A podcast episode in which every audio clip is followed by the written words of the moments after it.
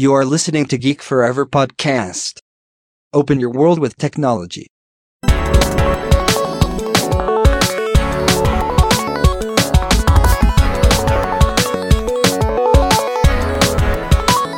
This is Geek Story.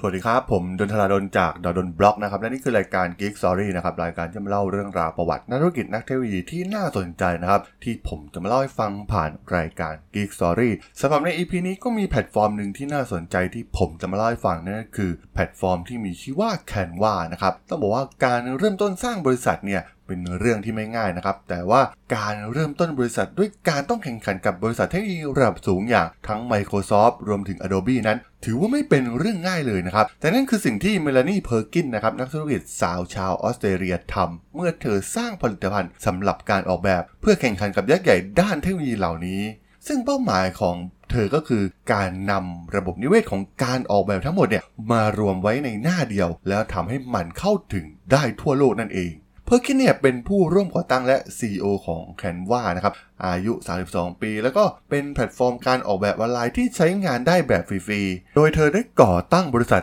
ที่ประเทศออสเตรเลียในปี 2013 นะครับ เพื่อสร้างผลิตภัณฑ์ ให้ทุกคนสามารถเข้าถึงการออกแบบได้นะครับ ไม่ว่าจะเป็นโลโก้นามบัตร หรืองาน presentation ต่างๆ นะครับ แบบมืออาชีพ และภายใน 5 ปีเนี่ย เธอก็ได้กลายมาเป็นหนึ่งใน CEO หญิงอายุน้อยที่สุดของบริษัทเทคโนโลยี ในขณะที่เธอมีอายุเพียงแค่ 30 ปีเท่านั้น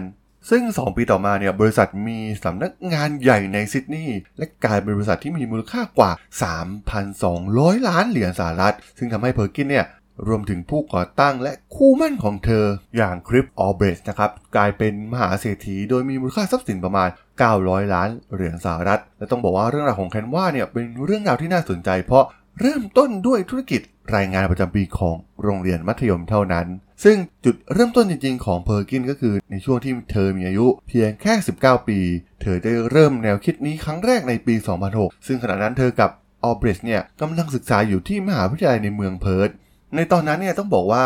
วัยรุ่นต่างๆเนี่ยจะได้รายได้เพียงเล็กน้อยนะครับจากการสอนการใช้โปรแกรมการออกแบบให้กับนักเรียนคนอื่นๆ แต่แล้วนักเรียนเนี่ยพบว่าแพลตฟอร์มที่สร้างโดย Microsoft และ Adobe เนี่ย ใช้งานยากมากๆ และเธอรู้สึกว่าต้องมีวิธีที่ดีกว่านี้ นอกจากนั้นเธอยังสังเกตว่าตลาดงานออกแบบในกลุ่มนักศึกษาเนี่ยจะคึกคักมากเป็นพิเศษนะครับในช่วงที่ต้องผลิต school yearbook ซึ่ง Perkins จึงได้เกิดไอเดียที่จะสร้างแพลตฟอร์มที่คนสามารถเข้ามาออกแบบและสั่งพิมพ์ school yearbook ง่ายๆ ด้วยตนเอง โดยไม่ต้องใช้โปรแกรมเป็นเลยก็ได้ ต้องบอกว่าเรื่องการใช้งานที่ยุ่งยากเนี่ยถือว่าเป็น pain point ที่สำคัญนะครับ ผู้คนเนี่ยจะต้องใช้เวลาทั้งภาคเรียนในการเรียนรู้ว่าปุ่มแต่ละปุ่มเนี่ยอยู่ที่ไหน ซึ่งมันเป็นเรื่องที่ดูไร้สาระมากๆนะครับ ซึ่งทาง Perkins เนี่ยก็คิดว่าในอนาคตเนี่ยทุกคนจะออนไลน์และใช้การร่วมมือกัน และสร้างเครื่องมือที่ง่ายกว่า เครื่องมือที่ยากๆเหล่านี้นั่นเอง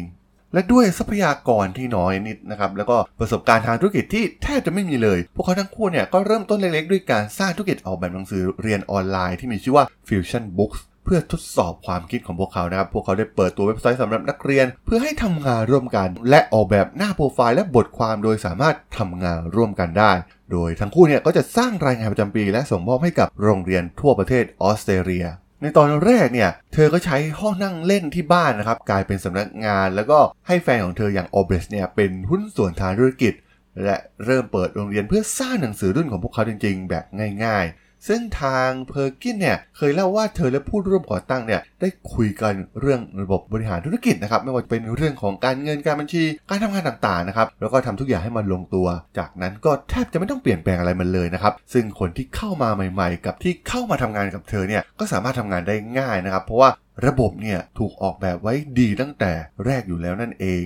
ซึ่งเธอเชื่อว่าการออกแบบระบบที่ทำงานร่วมกันกับคนจำนวนมากเนี่ยทำให้ทุกคนทำงานง่าย มันเป็นสิ่งที่เป็นหัวใจสำคัญที่สุดนะครับ ซึ่งสุดท้ายมันก็สะท้อนมาทางผลิตภัณฑ์ของเธอ นั่นก็คือแคนว่าโปรแกรมออกแบบกราฟิกที่คนไม่เป็นโปรแกรมอะไรเลยก็ใช้เป็น แน่นอนนะครับว่าช่วงแรกของการทำอะไรใหม่ๆเนี่ย ไอเดียต่างๆเนี่ยจะเป็นที่น่าสงสัยและไม่มีความน่าเชื่อถือว่ามันจะเป็นไปได้ การนำเสนอไอเดียที่จะสร้าง Canva แพลตฟอร์มการออกแบบสำเร็จรูป ที่ให้คนทั่วโลกเข้าใช้งานได้ เป็นเรื่องที่คนเนี่ยแทบจะไม่เข้าใจนะครับเมื่อ 5-6 ปีก่อน และการติดต่อไปหาผู้คนจำนวนมากในตอนนั้นเนี่ยเพื่อมาลงทุนกับพวกเขาเนี่ยก็ถูกปฏิเสธเป็นส่วนใหญ่นะครับ แต่ต้องบอกว่าธุรกิจของเธอก็ประสบความสำเร็จนะครับ แต่ตอนนั้นก็ต้องบอกว่ามันเป็นก้าวแรกที่สำคัญของเธอนะครับ เพื่อความฝันที่ยิ่งใหญ่สำหรับเว็บไซต์ดีไซน์ครบวงจร ดังนั้นเนี่ยเธอจึงเริ่มไล่ล่าเพื่อตามหาเหล่านักลงทุน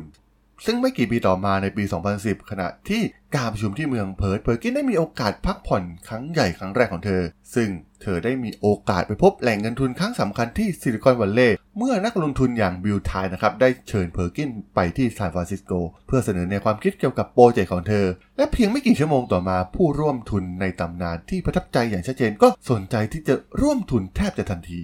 ซึ่งหลังจากนั้นก็ใช้เวลาไม่นานนะครับ ทั้งคู่ก็ได้รับความสนใจจากนักลงทุนรายใหญ่จำนวนมาก และสร้างแพลตฟอร์มการออกแบบของ Canva ด้วยทีมวิศวกรด้านเทคโนโลยีที่ทำให้แพลตฟอร์มนั้นเติบโตอย่างรวดเร็ว ในปี 2012 เนี่ย ธุรกิจเริ่มต้นขึ้นอย่างจริงจัง ด้วยความช่วยเหลือของที่ปรึกษาทางด้านเทคโนโลยี และผู้ร่วมก่อตั้ง Google Map อย่าง Lars Rasmussen นะครับซึ่งเพอร์กินก็ได้มาเจออีก ผู้ร่วมก่อตั้งอีกกลุ่มหนึ่งนะครับที่เป็นคนมากฝีมือที่ซิลิคอนวัลเลย์อย่าง Cameron Adams และ Dave Hearnden นะครับที่มาช่วยในเรื่องเทคนิคของแพลตฟอร์ม Canva หลายเดือนต่อมาในช่วงปิดการระดมทุนรอบแรกเนี่ยการลงทุนเริ่มต้น 1.5 ล้านนั้นนำโดยรัฐบาลออสเตรเลียนะครับเพื่อเป็นการรั้งให้บริษัทตั้งฐานไว้ที่ประเทศออสเตรเลียต่อไป โดยในปีนั้นหลังจาก Canva ได้เปิดให้ผู้ใช้งานสมัครสมาชิก และสร้างการออกแบบออนไลน์ที่หลากหลายได้ฟรี ต้องบอกว่า Canva ได้เดินทางมาไกลมากๆนะครับ และได้ช่วยสร้างงานออกแบบเกือบ 2,000 ล้านชิ้นใน 190 ประเทศ และได้รับการสนับสนุนจากคนดังอย่างโอเวนวิลสันและก็วูดดี้ฮาร์เรลสันนะครับ ในเดือนตุลาคมปี 2019 การระดมทุนอีกรอบนะครับ ได้ทุนกว่า 85 ล้านดอลลาร์ ซึ่งนำโดยนักลงทุนพันธบัตร Mary Meeker ของซิลิคอนวัลเลย์นะครับทำให้บริษัทเนี่ยถูกประเมินมูลค่าสูงขึ้นไปถึง 3,200 ล้านเหรียญสหรัฐ เพอร์กินกล่าวว่าเธอวางแผนที่จะใช้เงินทุนเพิ่มเติม เพื่อขยายทีมงาน 700 คนในซิดนีย์ ปักกิ่ง และมะนิลาในขณะที่เงินอีกส่วนหนึ่งเนี่ยยังใช้ในการสร้างบริการชำระเงินของบริษัทอย่าง Canva Pro และ Canva สำหรับองค์กร กลยุทธ์ดังกล่าวเนี่ยจะนำพาเพอร์กินมาให้ใกล้เคียงที่สุดกับการแข่งขันโดยตรงกับเครื่องมือการออกแบบมืออาชีพ ที่สร้างโดยบริษัทยักษ์ใหญ่ด้านเทคโนโลยีอย่าง Microsoft หรือ Adobe แต่ด้วย 85%ของบริษัทที่ติดอันดับ Fortune 500 เนี่ย ใช้แพลตฟอร์มของเธออยู่แล้ว ผู้ก่อตั้งรุ่นเยาว์กล่าวว่าเธอพร้อมที่จะท้าทายบริษัทยักษ์ใหญ่ทั้งสอง ในการก้าวขึ้นเป็นเบอร์หนึ่งของแพลตฟอร์มสำหรับการออกแบบทั้งสำหรับบุคคลทั่วไป และสำหรับมืออาชีพให้ได้ในอนาคตนั่นเองครับผมสำหรับเรื่องราวของ Canva กับเพอร์กินใน EP นี้เนี่ยผมก็ต้องขอจบไว้เพียงเท่านี้ก่อนนะครับสำหรับเพื่อนๆที่สนใจเรื่องราวประวัตินักธุรกิจนักเทคโนโลยีที่น่าสนใจที่ผมจะมาเล่าให้ฟังผ่านรายการ Geek Story ก็สามารถติดตามมาได้นะครับ ทางช่อง Geek Forever Podcast ตอนนี้ก็มีอยู่ในแพลตฟอร์มหลักทั้ง